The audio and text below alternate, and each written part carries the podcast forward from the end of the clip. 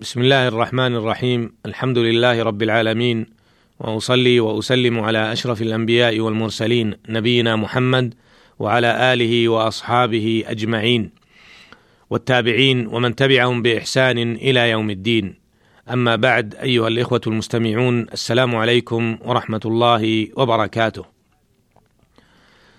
في هذه الحلقة نتحدث عن سؤال آخر من أسئلة النساء لرسول الله صلى الله عليه وسلم.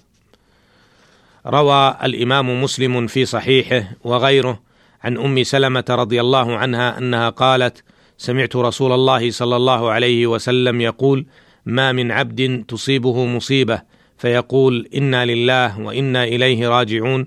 اللهم آجرني في مصيبتي واخلف لي بخير منها إلا آجره الله في مصيبته وخلف له خيرا منها.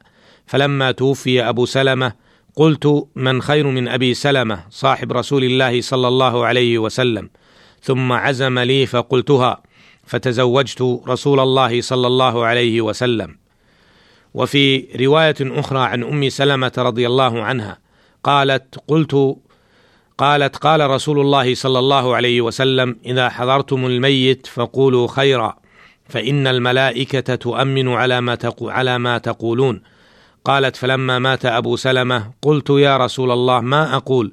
قال قولي اللهم اغفر له وأعقبنا وأعقبنا عقبى صالحه قالت فأعقبني الله محمدا صلى الله عليه وسلم. هذا الحديث أخرجه مسلم في صحيحه كما أخرجه الإمام الترمذي وابن أبي شيبة وابن ماجه وغيرهم. كلهم من حديث أم سلمة رضي الله عنها.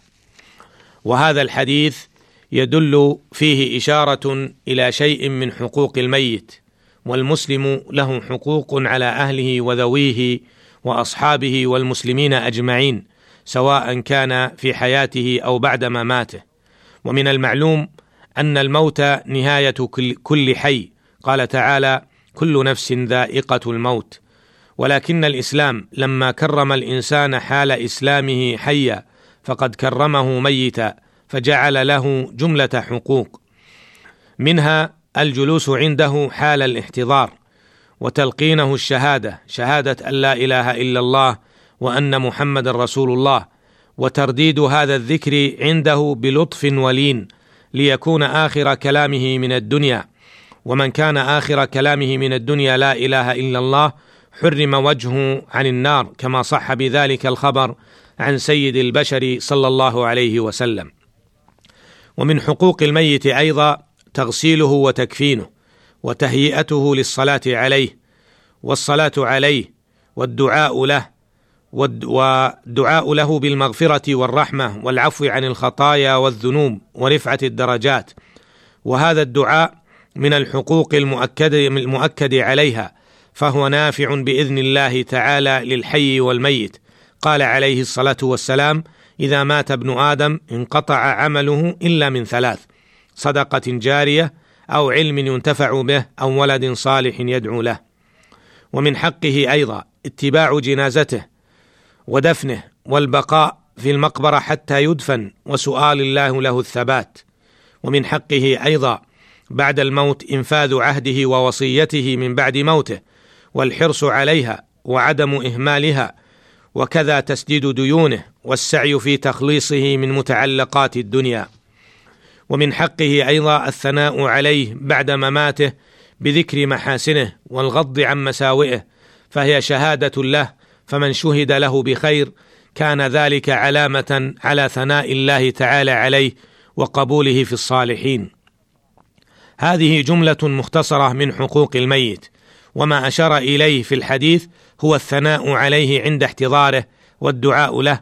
قال عليه الصلاة والسلام فإن الملائكة تؤمن على ما تقولون وهذا بلا شك من رحمة الله تعالى بعبده المؤمن الذي يثنى عليه ويدعى له أن يجعله في عداد المقبولين المتقبلين في الدنيا.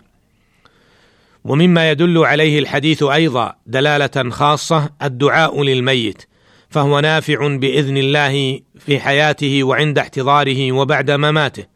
كما هو فالاكثار من ذلك فإن الميت قد انقطع عن العمل وصار في دار الجزاء لكن من لطف الله بالمؤمنين أن جعل بعض الأعمال الصالحة تستمر للمسلم بعد مماته ومن ذلك دعاء غيره له. وهنا يرشد النبي صلى الله عليه وسلم إلى شيء من ذلك قالت أم سلمة رضي الله عنها فلما أمات أبو سلمة قلت يا رسول الله ما أقول؟ قال قولي اللهم اغفر له ولا يرشد النبي صلى الله عليه وسلم إلا إلى ما فيه الخير والسداد. أيها المستمعون الكرام هذه الحياة مبنية على الاكدار والأنكاد. قال تعالى لقد خلقنا الإنسان في كبد فهو في كبد في بطن أمه وبعد خروجه وحال شبابه وحال كبره. ومن تلك المنغصات في الحياة موت الحبيب والقريب والعالم والفاضل وصاحب الشأن وصاحب الطاعة وغيرهم. لكن النبي صلى الله عليه وسلم هنا يرشد من يمر عليه مثل هذه المصيبة إلى أمرين أساسيين. أولهما أن يرجع الأمر إلى الله سبحانه وتعالى وأن يرضى بقضاء الله وقدره وأن يقول إنا لله وإنا إليه راجعون. والثاني الدعاء بالثبات والتعويض خيرا. قال عليه الصلاة والسلام وأعقبنا عقبى صالحة. وفي الرواية الثانية تروي أم سلمة رضي الله عنها أنها تقول سمعت رسول الله صلى الله عليه وسلم يقول ما من عبد تصيبه مصيبة. فيقول إنا لله وإنا إليه راجعون. اللهم آجرني في مصيبتي واخلف لي خير واخلف لي بخير منها إلا آجره الله في مصيب في مصيبته وخلف له خيرا منها.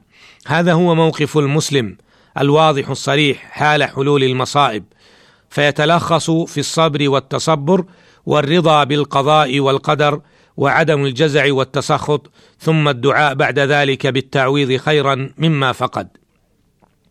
ومما يدل عليه الحديث أيضا أن من يعمل بهذا العمل عند حلول المصائب عليه ينال خيري الدنيا والآخرة. تقول أم سلمة رضي الله عنها فلما مات أبو سلمة قلت يا رسول الله ما أقول؟